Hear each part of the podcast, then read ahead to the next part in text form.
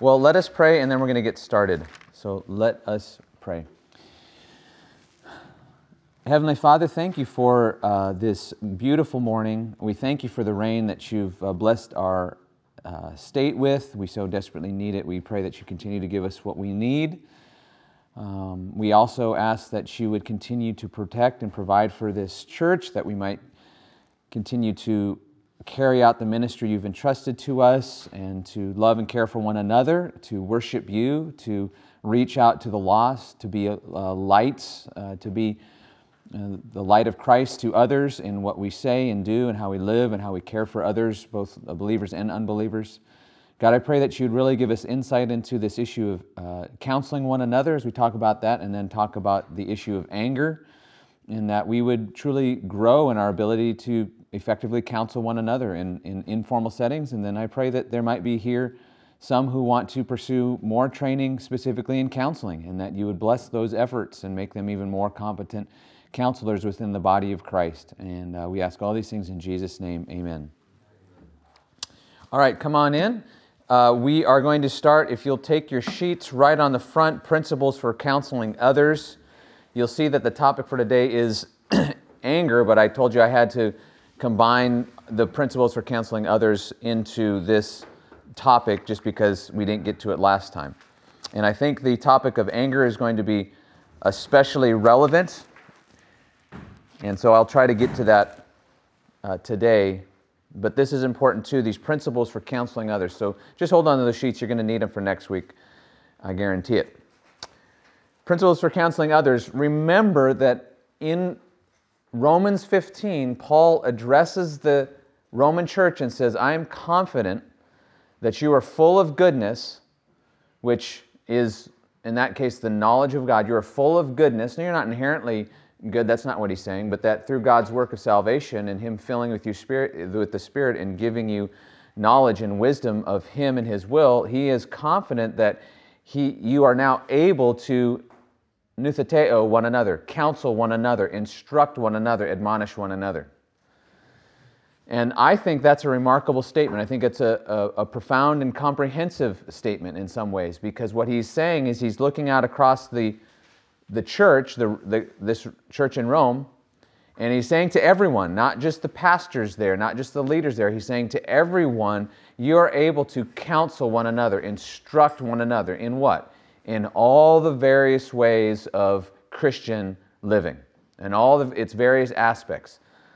And that would include overcoming various problems that we might have. Problems that I've said, if, with their, if they are non medical problems, fall under the purview of the soul, care of the soul, which would then fall within the jurisdiction of Scripture, God's Word, that in Scripture God gives us everything that we need in order to effectively counsel one another. Paul was confident of that when he wrote to the Roman church and closed out his letter. And uh, I'll just read that verse again. I was quoting it from memory a moment ago. I'll read it again. I myself am satisfied about you, my brothers, that you yourselves are full of goodness, filled with all knowledge, and able to instruct one another.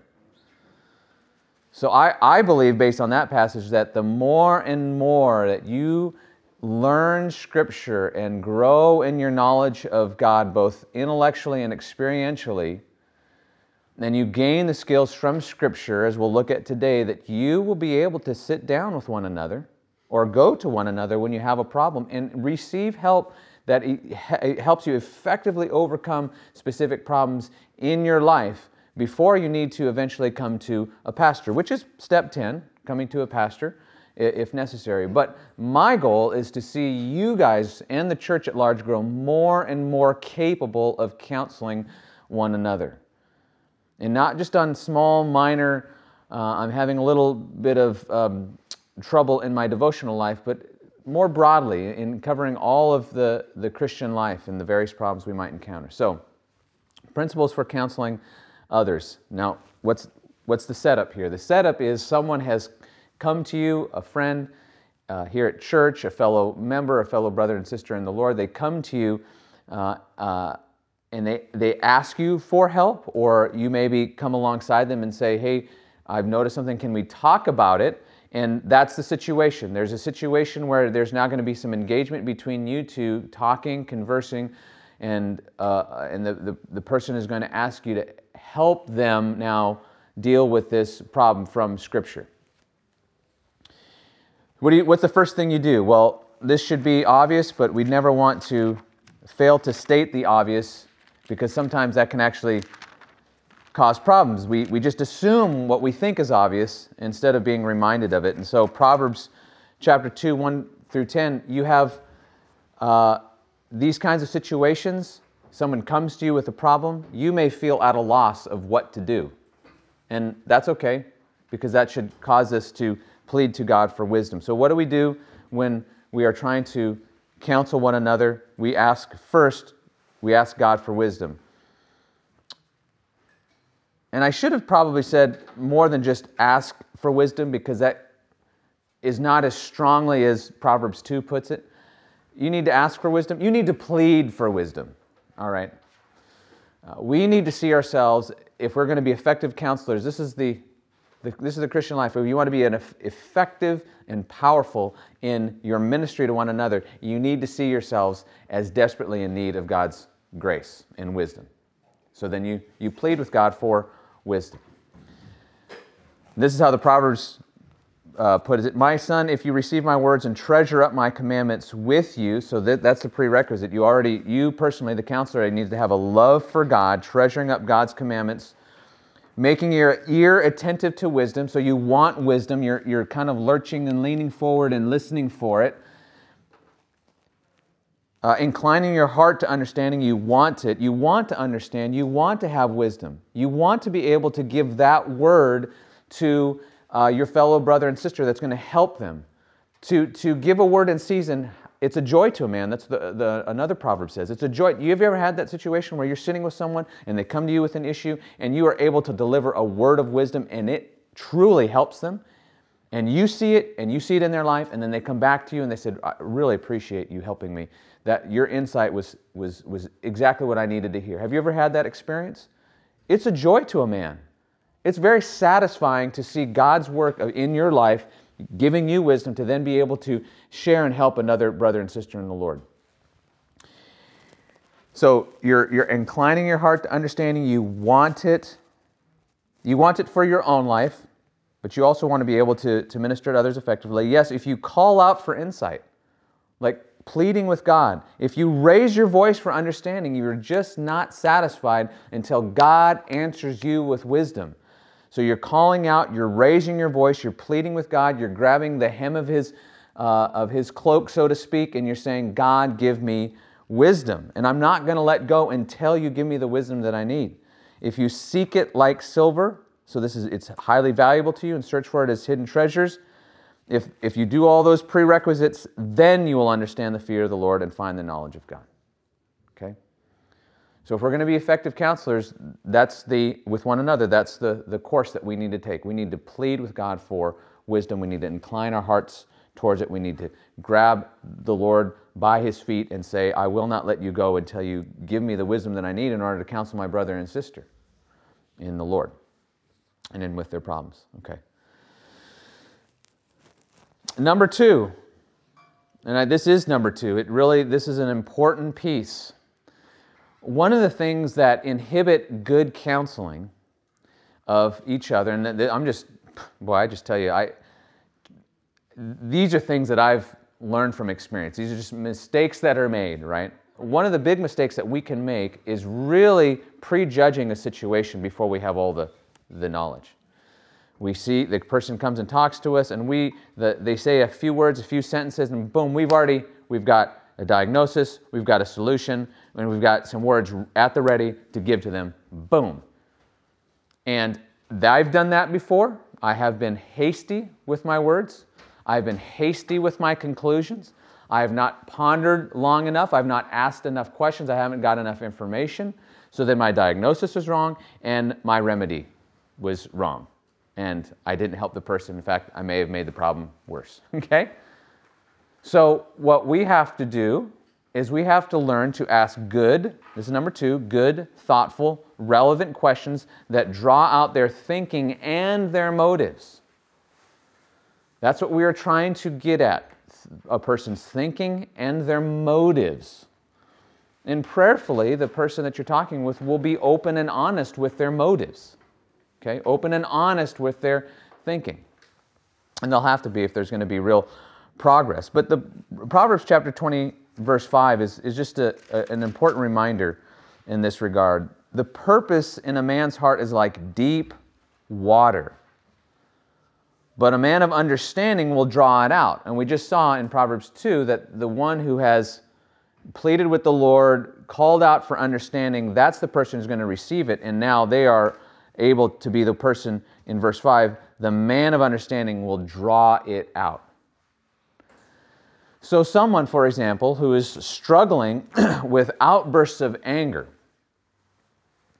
it's not just a matter of changing their circumstances, right? Because we know it's from the heart that flows the issues of life. We now need to ask about what are your expectations? What are your desires? What are you wanting? What were you wanting that you did not get?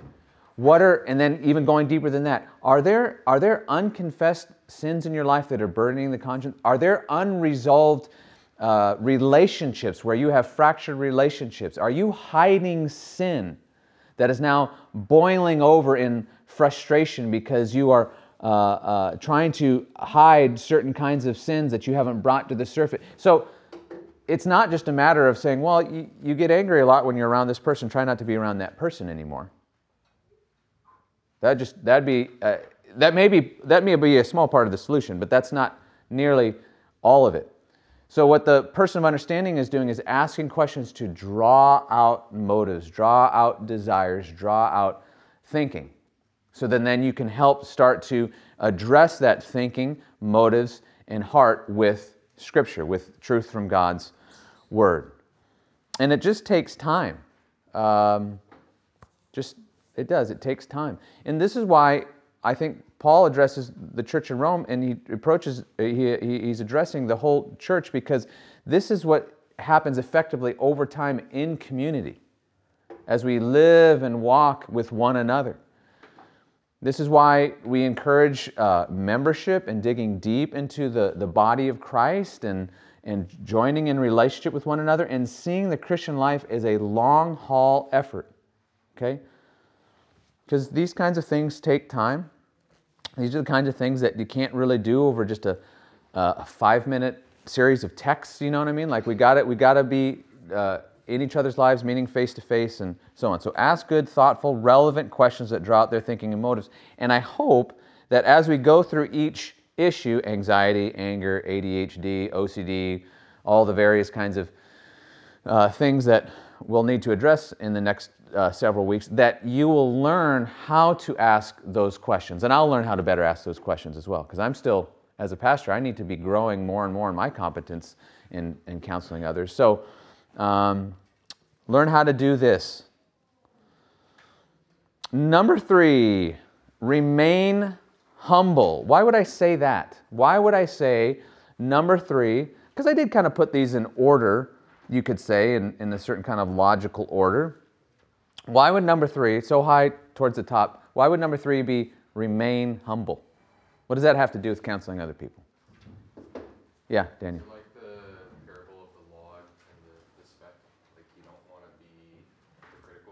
Okay. Absolutely. So that's that's that is vital. The temptation, and this hear me now, believe me later kind of thing.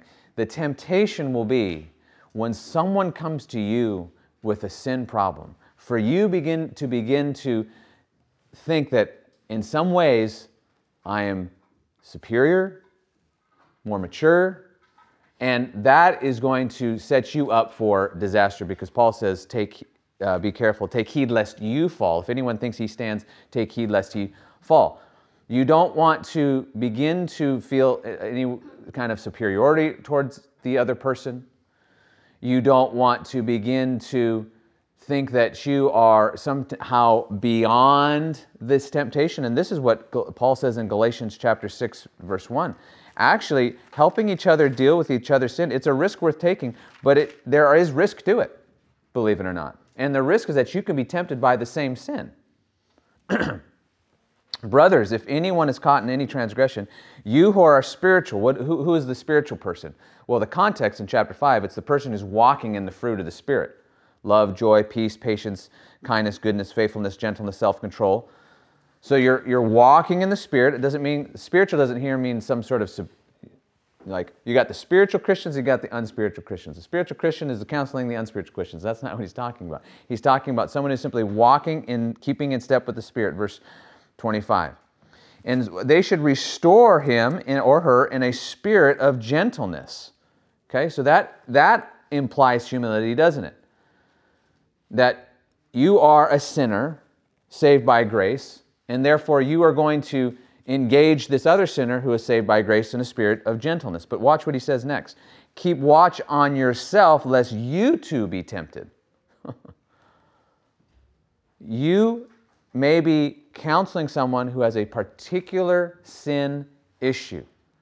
And if you don't remain humble and dependent upon the Lord and um, recognizing of your own weakness and your own proclivities to sin, then you may be ensnared in that same sin. Believe it or not. Okay? So we have to remain humble. We also have to remain humble because, as we saw in chapter 2, we are in, or in Psalm, Proverbs chapter 2, we are in desperate need of God's wisdom. God is opposed to the proud, but He gives grace to the humble. So, if we're going to receive grace from God in counseling one another, then we need to be humble. Lord, I need your help to do this work.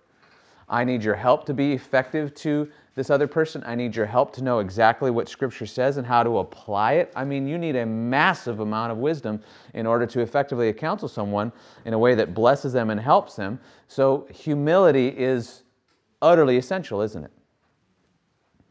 Uh, 1 Corinthians 4 6, I put that one there because that helps us to make sure that we don't feel a kind of spiritual superiority over the person.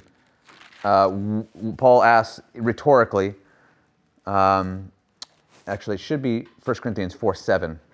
For who sees anything different in you? What do you have that you did not receive? If then, if you received it, why do you boast as if you did not receive it? So, this person is struggling with particular sin. You're not struggling with it presently, and you've been able to overcome it.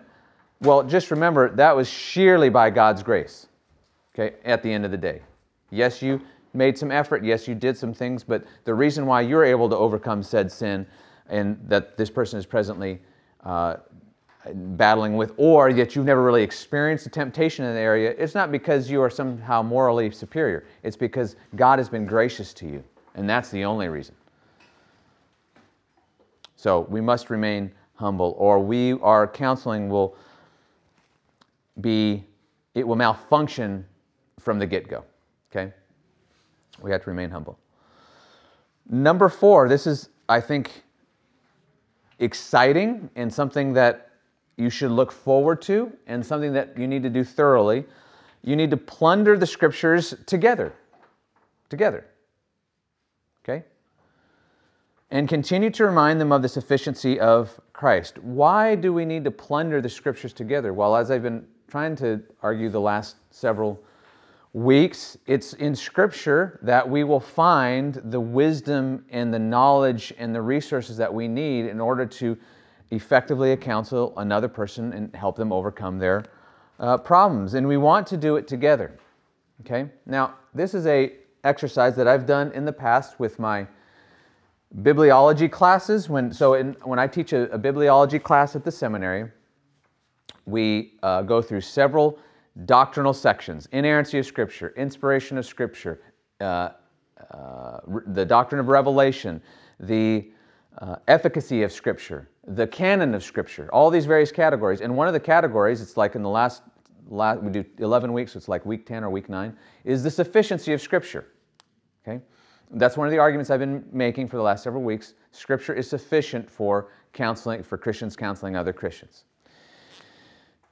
So I like to help them see this just in a very graphic way by giving, just throwing it out there. Think of some random issue that you even wonder if Scripture is even involved in that issue in any way, and I write it down on the board, and then we just we just talk about how what Scripture actually does say about that issue. And uh, in a recent uh, premarital counseling uh, thing, that Amy and I were doing. Uh, and we're doing a lot of them these days, praise the Lord. But uh, we, the couple there uh, has to go through a book that we do. And one of the chapters is dealing with uh, uh, problem solving. Like, how do you deal with conflict and solve conflict within marriage? And they have you write down a problem that you've had in your engaged period, like an argument or whatever. And it says, just write down the problem. And then the next question is, what does the Bible say about this problem? And one of the couples was saying, here was it, we had a situation, a very mundane situation, and we had an argument over it. And, and I was at a loss. I, there's nothing, Scripture said nothing about this issue, okay? And they were forced, but they were forced to answer that question, weren't they? And then they started to realize, whoa, Scripture says a lot about that issue, okay? And that's the problem, I think. That's why I get discouraged when I'll read certain evangelical takes on the sufficiency of Scripture, and they'll just immediately jump to saying, well, Scripture isn't sufficient for uh, this particular issue. And I'm just like, wait, wait, wait, wait, wait. You haven't, you haven't plundered the Scriptures yet to see if it is or not. You've just kind of assumed that it isn't. So let's take a, uh, an issue, just throw out any uh, problem or issue out there in the world, whatever, and see what Scripture does in fact say about this. I think this is an effective exercise. So anybody want to throw it out there? Happiness. Okay. Nah, it's too. Nah, nah, no. Got it. Got it. Do something else. Too easy. Do something else. Thank you. Pardon? My parents are overbearing and won't let me leave the house. Parents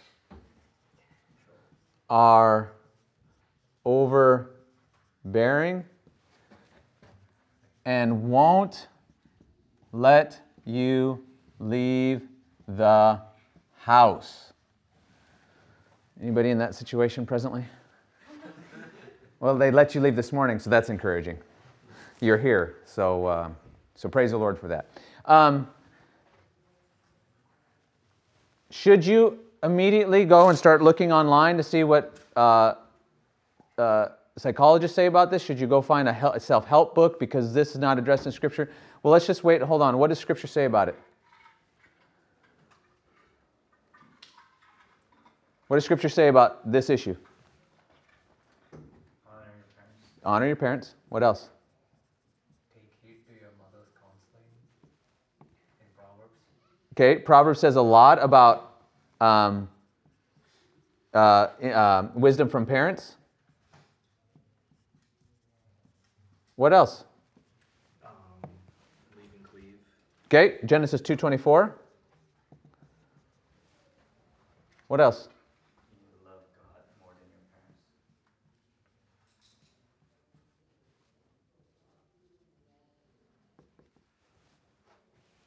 Don't neglect gathering together. Oh, Hebrews 10. Yep. Um, fathers, do not provoke your children to anger, but bring them up in time.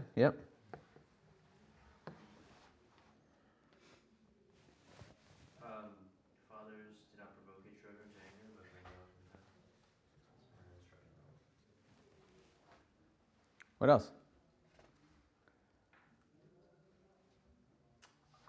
I think love God more than your parents kind of gets it, but the verse I can't think of the reference. Um, it talks about how like Christ will divide. hmm Yeah, that's that's Matthew 10. Yep. So uh, Jesus, uh, when there's a home where you have believers and unbelievers, there's going to be a division. It's just inevitable. What else? There you go. That's First Timothy 1 9. Second Timothy? Second Timothy. Second Timothy? Can I get an amen? Second Timothy 1 9 or something like that? How would you like Is that right? maybe like a study on like what does it mean to be an adult? Like when does how what is the difference between like a children and a child? Sure. Yeah. Uh, uh, so uh, obedience. So I'm just going to put obedience to parents. Parents. Yeah. Um, By the way, it was second Timothy one seven. One seven. Thank you. I was close. The Corinthians passage about the, you know, the virgin and the, the parents and the, if you let your daughter remain a virgin. Yeah. The reason, the reason I won't is because there's such question about how to in, how to translate that that those verses. Um, is it uh, a, a dad with her his virgin daughter, or is it a man with his virgin betrothed? Kind of going with that last point, Ephesians 6 1, children, obey your parents in the Lord, for this is right. Yep. So then you got to figure out uh, what does it look like if you are an adult. So adulthood. So here, adulthood. You have to figure out what it looks like. Um, and we we talk about this in premarital. We've talked about I've talked about with you guys, too. Some of you guys. Um, if you are living in the home and you are receiving uh, housing benefit from parents and from their financial support, which they're le- letting you live in their house that they own, right? Uh, and uh, then there is going to have to be some of this, even though perhaps if you, um, even though perhaps you are actually an, an adult, right? But nevertheless, if you are the, the, the, how I understand household and, and leaving and cleaving and so on, uh, biblically, that you're going to have to render some obedience because, well, you're in their house, right? And they're fi- providing for you financially, right? And so then you start getting into leaving and cleaving, and there's conflict here because God is so designed, especially for the men, for you to leave and to go make your own family and go uh, uh, provide for yourself and no longer be dependent upon uh, parents. And that would have solved this uh, not letting you leave the house and the obedience thing, right? And so this is, this is probably a fraction, this is merely a fraction of what Scripture says about this issue. I mean, we haven't even scratched the surface yet. So you come to me with this issue, and we're going to talk about just a ton of stuff. Okay, let's try another one. Try to get a little more obscure.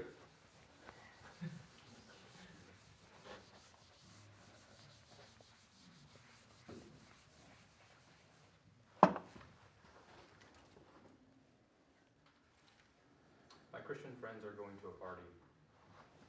Should I go or should I? Okay, my Christian friends. What? Okay, Christian friends are going to a party. Or a club, or just friends.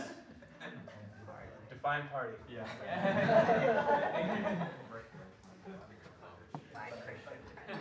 Okay, go for it. Ugly Christmas sweater party. Stay in soberness. Okay, soberness. That's Ephesians 5. Can't be drunk. Um, but also other texts that just talk about soberness and sober mindedness. What else? I think Romans 14 got conscience issues going on.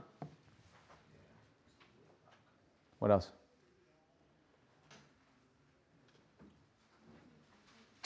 Ecclesiastes, like we, we ought to enjoy life. Oh, good. Yeah, Ecclesiastes. I mean, uh, I mean, I'll just say Ecclesiastes nine because I preached on that before. But you've got a lot of passages that in Ecclesiastes that commend the enjoyment of life. There's there there are a lot of legitimate enjoyments that God has built into this creation for our blessing and for ultimately His glory because we give thanks to Him. So yeah, there's a there's a legitimate place for partying.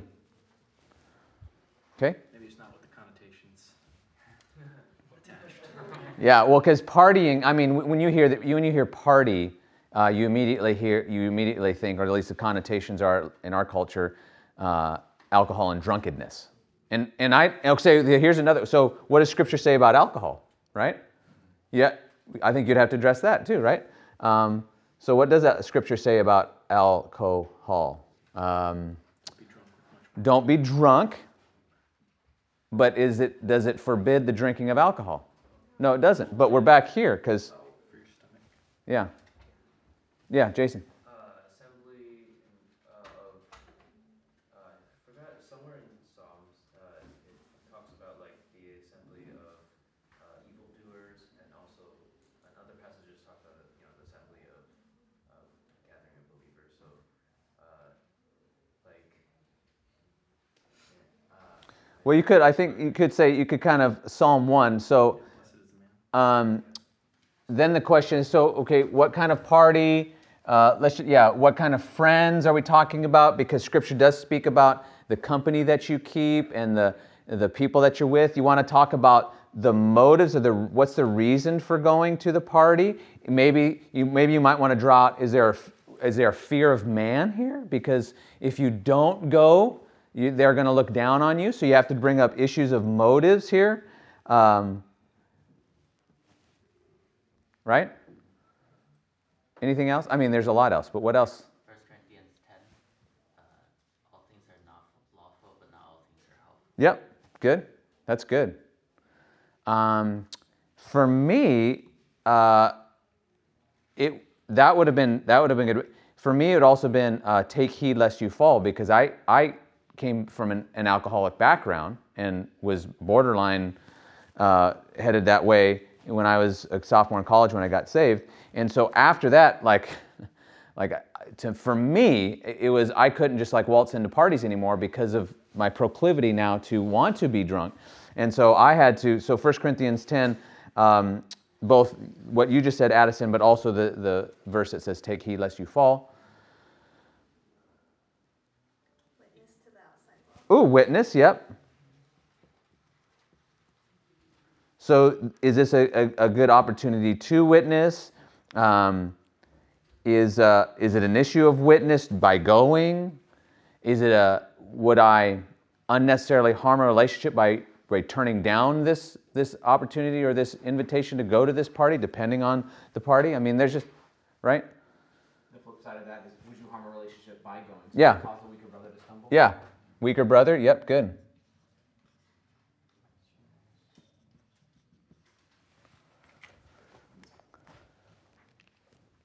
Okay, so I just, again, this is just, this is this, this is the, this is the tip of the iceberg. All right. Um, we want to effectively counsel one another. Guess what? It takes a little work. It takes a little work. And this is where counseling typically gets derailed.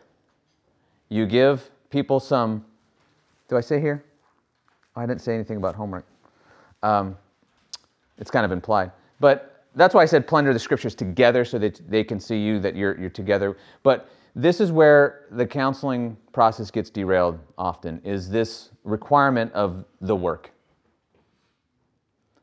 Like, it, it'd be great if we could just kind of, they come in, we say some things off, off uh, you know, just on the fly, and they say a few words, and didn't have to do much study, didn't have to do much thinking, and boom, there's your problem. It's fixed.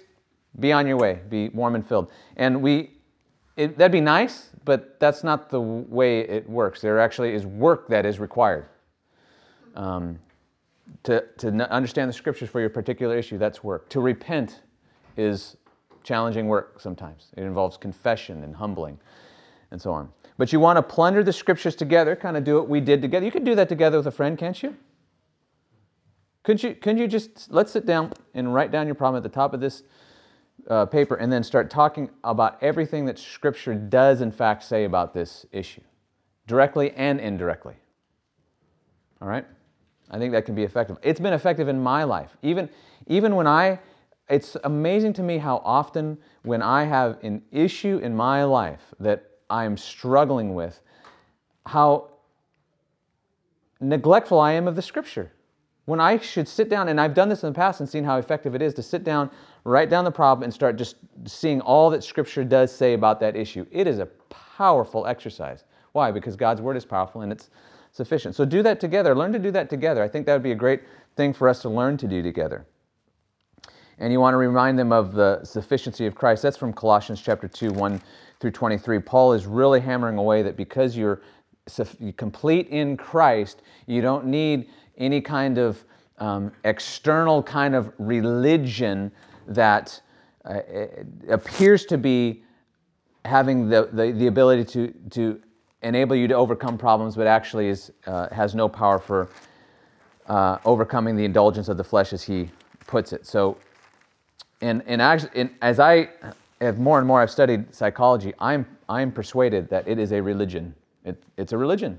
Um, it has its priests, it has its Bible, it has its counselors, it has its view of life, it has its view of the world, it has its view of people, uh, it has its evangelists, it has its goals. I mean, So, and so I think I think chapter Colossians 2 is relevant to that issue.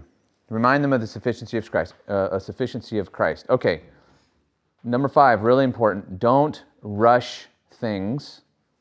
Proverbs 29 20. This ties into number two, doesn't it? Don't rush things. It's just, it's going to take time. But it shouldn't take forever. That's, I think, a distinctive of biblical counseling is that you're not encouraging someone to be in therapy for the next 15 years. We believe that people, though not perfectly, are able to overcome in significant ways problems in their life that impede them from engaging in, in relationship and in, in, ministry and, and, uh, and, thing, and things of that nature. We believe that people can overcome these things through the Spirit and through the Scripture. And so, though it should take some time and you don't want to rush things, nevertheless, it's not indefinite, right? It does, there, there is effectiveness in this process. So Proverbs 29 20 uh, do you see a man hasty in his words? There's more hope for a fool than for him. There's been more hope for a fool than for uh, me in some counseling situations where I'm just too hasty. Just, I, I just, here it is. Boom. Okay. Um, no, don't be hasty. Ask good, thoughtful, relevant questions, and let the process take the time that it needs. It's interesting how often the spiritual life is compared to what in the New Testament? Walk. What else? What takes what just takes time whether you like it or not? Yeah, marathons, that's true. Gardening, thank you, farming, gardening, that's right. Agricultural metaphors are metaphors are pretty big in the New Testament. And it's fitting because fruit takes time. It just whether you like it or not, it just does. You have to plant the seed, it has to grow up, the, the sap has to get into uh, the, the limbs of the tree, and then the fruit has to form over time with watering and cultivation and so on. It just takes time. Okay? Don't rush things, but encourage them to seriously commit to pursuing growth in this area. Proverbs 13:4 should be a rebuke to all of us. The soul of the sluggard craves and craves and gets nothing, while the soul of the diligent is richly supplied. That's not just with regard to places where you're naturally diligent, like work. Like, oh, I'm diligent at work and I have everything I need because I'm life is my life is well funded because I work hard. Well, you may be spiritually impoverished because you're not laboring in that with that same intensity in your spiritual life. So you you are craving and craving more godliness, more desire to over, more, more ability to overcome the, the addiction to sexual sin and pornography. You, you, you want to overcome this, this tongue that is gossiping. You want to overcome this tongue that is swearing and cursing uh, when you're angry or lashing out at people. You want to overcome your anger, but you're just not willing to put in the effort or seriously commit to making it happen, and therefore uh, you, you crave and get nothing. Okay, so this applies to every area of our life. And so we want to encourage one another that you, if you do you really want to change? Yes, then seriously commit to pursuing growth in this area. And then call for genuine uh, repentance. I'm going to try I'm going to get to the end of this and, and then leave it leave us plenty of time for uh, questions. Okay. Obviously, number 6 is vital. Pray for your friend in their specific issue. Don't just pray for your friend generically, pray for your friend in this specific issue. Pray according to Paul's words in Philippians and Ephesians, where he's praying that their hearts would be filled with knowledge of, of who Christ is and experiential knowledge, being filled with all the fullness of God, that Christ would dwell in their hearts through faith, that they would be able to overcome this issue with a genuine reliance upon the Lord, that they would be able to see victory. Um, one of the things that we'll see as we walk through, we've already talked about it with anxiety, we'll talk about it with other issues, is, and maybe I could have made this an extra uh, a point in here or a sub point, is that one thing that's very effective in biblical counseling is helping people see, and I mentioned a quote from Jay Adams a few weeks ago, is helping people see um, the relief they can find when they begin to focus on one step of the larger problem at a time. So you got this big, huge problem, right? Okay, here's the first thing we're going to do. Step one. Um, you're going to you're going to get a um, a guard for your internet browsing. Okay, step one. Let's just okay. You did that. Okay, good. Let's just get that taken care of. All right, that's step one.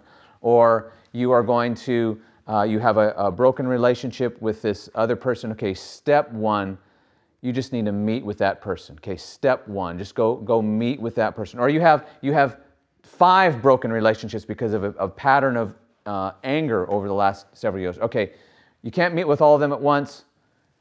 Start one, one at a time. Who's the first person? Just one at a time. And so you start helping people see that just taking one step towards solving a big problem is a, is a massive relief. It starts to feed the, the, the relief. It also starts you to see the effectiveness of biblical counsel and biblical wisdom. And so you want to encourage, you want to pray for your friend for their specific issue, but also encourage them as they take small steps to solving this larger issue. And again, I think the specifics of this will come out as we study each issue.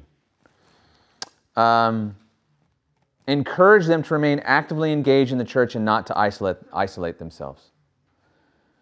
That you, maybe I could have put this towards the top because this is utterly crucial. One of the, one of the attractiveness, or one of the, the attractiveness, one of the attractive things about uh, psychological psychotherapy is that you meet with someone who's totally disassociated from you in everyday life. They have zero connection with you except for that 55 minutes once a week. They don't know you in relation to community. They don't know you uh, week to week. They don't see you week to week in the church. They're not fellowshipping with you. They don't see how you act and engage with other people. There's, there's, you can just go and kind of isolate yourself while you think that you're getting counsel. And similar kind of thing here, you could think, I'm, you know, I'm just going to kind of take a break from the church. I'll keep meeting with you kind of one on one, but I, I want to take a break from the corporate church. It, it is, if someone is to say that to you, you say, that's not going to work. Like, you have to remain embedded in the local church. Otherwise, you are going to actually drift off into to more and more trouble and problems. So encourage them to remain actively engaged in the church and not to isolate themselves. This was already brought up. I think Yvonne brought this up. Uh, we talked about do not neglect the, the gathering uh, together. That's Hebrews chapter 10. And the one who isolates himself seeks his own desire, he breaks out against all sound judgment. The more a person isolates themselves from the body of Christ, the more warped their thinking becomes, the more proud they become, and the more irretrievable they become. I say that based on biblical experience, our biblical uh, authority, and uh, my own experience. That is always the case. Once someone starts to isolate themselves, it is, it's like, how would you figure this out mathematically? It's like for every day that they isolate themselves, the probability that they will come up, come back decreases. What is that? What's, is there a term for that? I don't know. Makes, yeah, it's something. But for, it's like every, for every hour that they're, so uh, they need to remain actively engaged in the church. Always speak and act in love. One of the ways that truth is hindered, right, from effectively working in someone's life is it's not delivered with love. So then the truth just sounds like what? Uh, uh, clanging cymbals. That's all, you, that's all you hear. They can't hear the truth because it just, because it's not attended by love. And so we actually hinder Scripture's inherent effectiveness if we're not speaking and acting in love. Uh, involve others if appropriate. Jay Adams does talk about uh, what he calls team counseling, where it might be uh, one person has a problem and two people are helping them, and that there's actually, because there's wisdom in a multitude of counselors. And uh, this is often the case. Sometimes we will do team counseling here at CBC with the, with the elders, and that's been effective.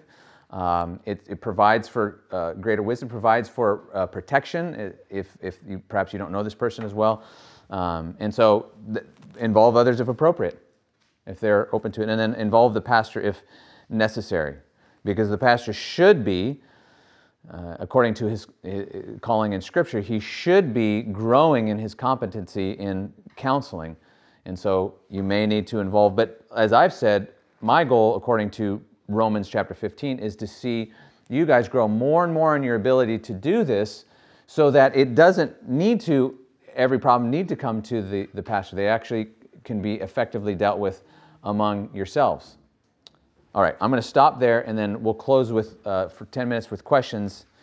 Well, we'll see if we can get to talking about any anger today. So go ahead. Any questions? Yeah, Daniel. Should you also involve the pastors because the shepherd should know his, his sheep and what's going on? Uh, that's why I say if necessary. I, I think a whole lot of problems should be dealt with and overcome, and a whole lot of ministry should be happening, and a whole lot of counseling and instructing should be happening with you guys that I never even need to hear about. The, the time when I need to start hearing about it in terms of shepherding is when things are starting to take a pretty serious turn. And, um, and people will make us aware of things through prayer requests, and we can be in prayer for them. Uh, but we, we do need to know the sheep, we do need to be actively engaged, engaged with the sheep, but there should be a lot of ministry and a lot of counsel and a lot of overcoming of problems that is happening that we're not even privy to because hopefully we've trained you guys to be able to do that. So that if if necessary that's that's an important phrase right? If necessary. It could be that as things are progressing you're like mm, this is pretty serious and i think i should uh, involve the pastor. And that's going to happen. Yeah at times. And you can involve the pastor by afterwards saying you know hey uh, I was meeting with so and so, and uh, he agreed that it was okay to, to tell you that I just want to share with you that he's had this victory in this area, and we were just rejoicing with the Lord together. Just want to let you know, and that brings joy to the, the pastor to know that. So that's why that phrase, if necessary, is so, so important. But I, I, I know for a fact that you guys are not telling me all the things that you're talking about, right? I, and I don't need to know, right? I don't need to. Um, so, yeah. How do you with like if or even if it is at all appropriate to approach someone else like to offer counseling, like counseling? Yeah. Uh, again, this is something that takes wisdom. It's uh, a- just a very delicate thing.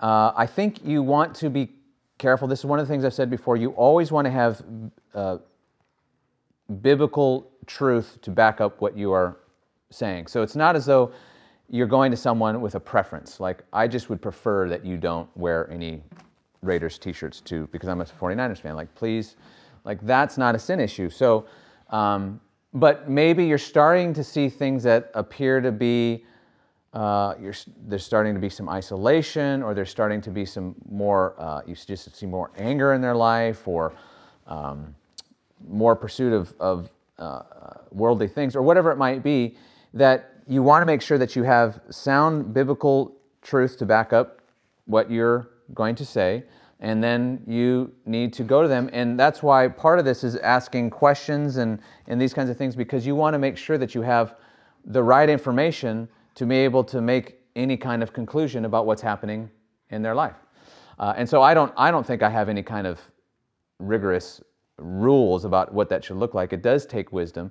But overall, this is coming from Hebrews now, there should be just a general concern, a broad concern uh, for our brothers and sisters' spiritual lives, such that when we do notice, we, or I should say, we are able to notice when things are amiss.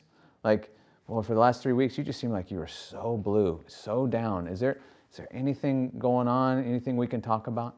Right? So I think it's developing this capacity to recognize when our brothers and sisters are not doing well and uh, be able to say, How you doing? And I, I mean, I, I, I need to work on this. But so I, I, I think it's a delicate process, and you need to make sure that you are uh, asking questions and making sure you have, uh, you have the right judgment of what's, of what's happening. But you have the biblical right to speak into your brothers or sisters' lives when you are concerned. And it's, we should be concerned per uh, Hebrews chapter t- 3. So, um, and you want to follow up with that? Okay. Yeah, Austin.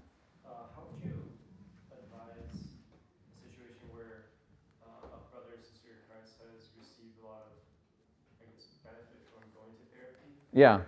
They want to continue to go therapy. Yeah. And they're generally resistant about biblical counseling because um, they kind of see it as like, oh, I've, I've read the Bible. Like, what, what can biblical counseling do for me? Yeah. Uh, yeah, so this, this is similar to a question that got brought up a few weeks ago by a brother. Uh, oh, I'm not sure if he was a Christian or not, even. He was visiting. Um, and he basically asked, How do you account for all the success that psychology has had? And I, said, My response was, You remember my response? How do you define success? That's the question. What do you mean by success? What do you mean by help? What do you mean by solutions? Um, if it means you uh, feel better and you now can get back to your regular routines, well, that's not a bad thing. But again, we are not talking about merely practical helps to uh, um, help people get back on track in these kinds of uh, areas of routine and so on. We're talking about a holistic uh, change of the heart and the mind and the attitude to be more Christ centered. To, we're wanting the person to be shaped to be more Christ like. That's the goal and that's the end. And uh, quite honestly, that's not what psychology is doing, okay? And uh, we'll even look at some of the uh, things that are recommended for treatment. And so we are not merely aiming as biblical counselors for short term, temporal, practical helps to get you to feel better about yourself and about life. We're wanting to shape the person to be more like Christ, the heart to be more inclined towards God and spiritual things, for you to be changed holistically from the inside out in a way that is pleasing to God and ultimately and eternally best for you. So if you said, gee, that's, the, that's what success is, and that's what help really is, and you lay that alongside what they're receiving, then you're going to see some real discrepancies. And so I think that's what you want to do. You want to not just stay there, you want to kind of go deeper and say, okay, what do you mean by help and success and so on? And one of the things that I get frustrated with with the integrationists who want to come over here and reach into psychology and take all this out is that a number of the observations and even practical helps that are, are, are that are uh, offered within modern psychology they're not the jurisdiction of modern psychology like a lot of what you of that that you find is actually found in the proverbs so it's not as though there's something special over here. It's like we, we've, we've got it, right? Uh, a Christian who is seeing the world rightly and viewing life as it is and who knows the Proverbs can actually help people in very, very practical ways, right? So, yeah, yeah. Would you Elijah. say that maybe, um, like modern psychology seeks success through helping you to cope, whereas Sure, that's one of the words. That's one of the big words. right, whereas Yeah. like coping with a reality that you can't change, Yeah, and biblical counseling more tries to affect your reality through the change that Christ can impart into your life. Yeah, So it's like, uh, of course, it's going to be more meaningful because it's actual change. It's not just like how do you deal with this. right. Uh, coping is a big, I mean, that's one of the big words coping, managing. Um, we'll talk about anger, man, anger management, and uh, a lot of it circumstantial change and these kinds of things. And so, yeah, i- i- exactly. It's um, and that's why you see therapists or someone having a therapist for, for many months or, or many years and and uh, just kind of dealing with the same issue and over and over. And uh, I might have told you my experience. I went to a so-called Christian counselor back in the day when I was really struggling with depression, and it was so discouraging to me for him to say, "Yeah, I'm, I'm just." struggling with the same things too and like he had nothing to offer me i was like this is this is not this is not what and so um, so I, I, I think that that is a vital understanding that bib- one of the distinctions of biblical counseling is that we do believe that effective change can happen not not perfectly right we still no matter how much progress we make in this life we are never over going to overcome all sin or eradicate all sin that's a fool's errand and that will set you up for great discouragement but you can make significant progress I've seen people overcome anger. I've seen people overcome OCD. I should say sinful anger. Anger itself is not necessarily wrong. I've seen people come overcome uh, OCD, addictions, all kinds of stuff, right? So, Lucia.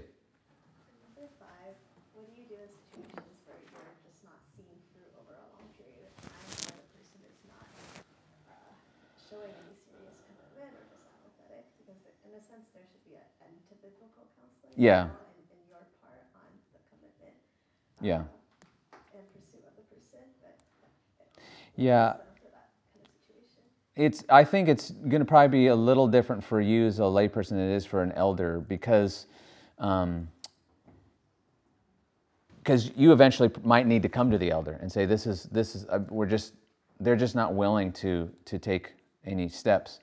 Um, what you want to communicate to them, I think, uh, initially and then ongoing, is that you can't make progress without the work, right? You can't overcome this without the work. And if there's continuing to be a resistance to that and an unwillingness to, to, to repent and so on, then I think eventually you do need to, to come to the pastor. And now we've got an issue of kind of a, a spiritual stubbornness, a spiritual uh, apathy, and, and let's see if we can uh, help this person. But really, that's, that's the discouraging part about it is, is once a person, or I should say, if a person is unwilling to put in the effort to change, then from our, for our part, there's not much more we can do. And this is why Jay Adams and other biblical counselors who follow in a biblical counseling, this biblical counseling methodology, will actually not allow the counseling to continue if the person is unwilling over a, a series of, of, of sessions, unwilling to do the work, unwilling to do the homework. Because this is not, this is no longer good use of my time, right? And so you, you want to give them time, you want to help them, you, you're patient and you're patient, but at some point, if they're unwilling to put in the effort, because they must, right? If they are going to change, that's God's, that's what God is, uh, the way He's designed it. We do have a responsibility. Then at some point, we must say, I, I can't keep doing this. Um, it's not a good use of my time. And I actually think we probably should involve uh, the pastor and give it, d- depending on the, the, the, the seriousness of the sin they're trying to overcome, that will kind of determine whether or not you need to talk to the pastor and how soon. But uh, that's been my policy that if if there is an unwillingness to do the, the work and put in the effort, then I can't continue. So, I guess a follow-up on that is like related to number seven, though, a lot of these people might not be actively engaged in the church. yeah, yeah, yeah. Have been isolated themselves, and so there's no, they don't have a pastor. Yeah, so I'm wondering in that case, like, yeah, yeah.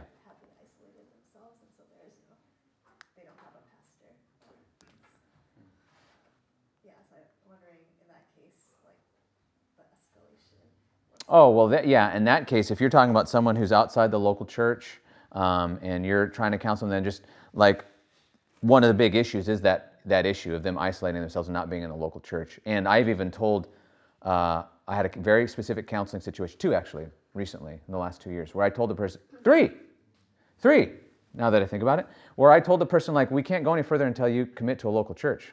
Like, this is a foundational issue.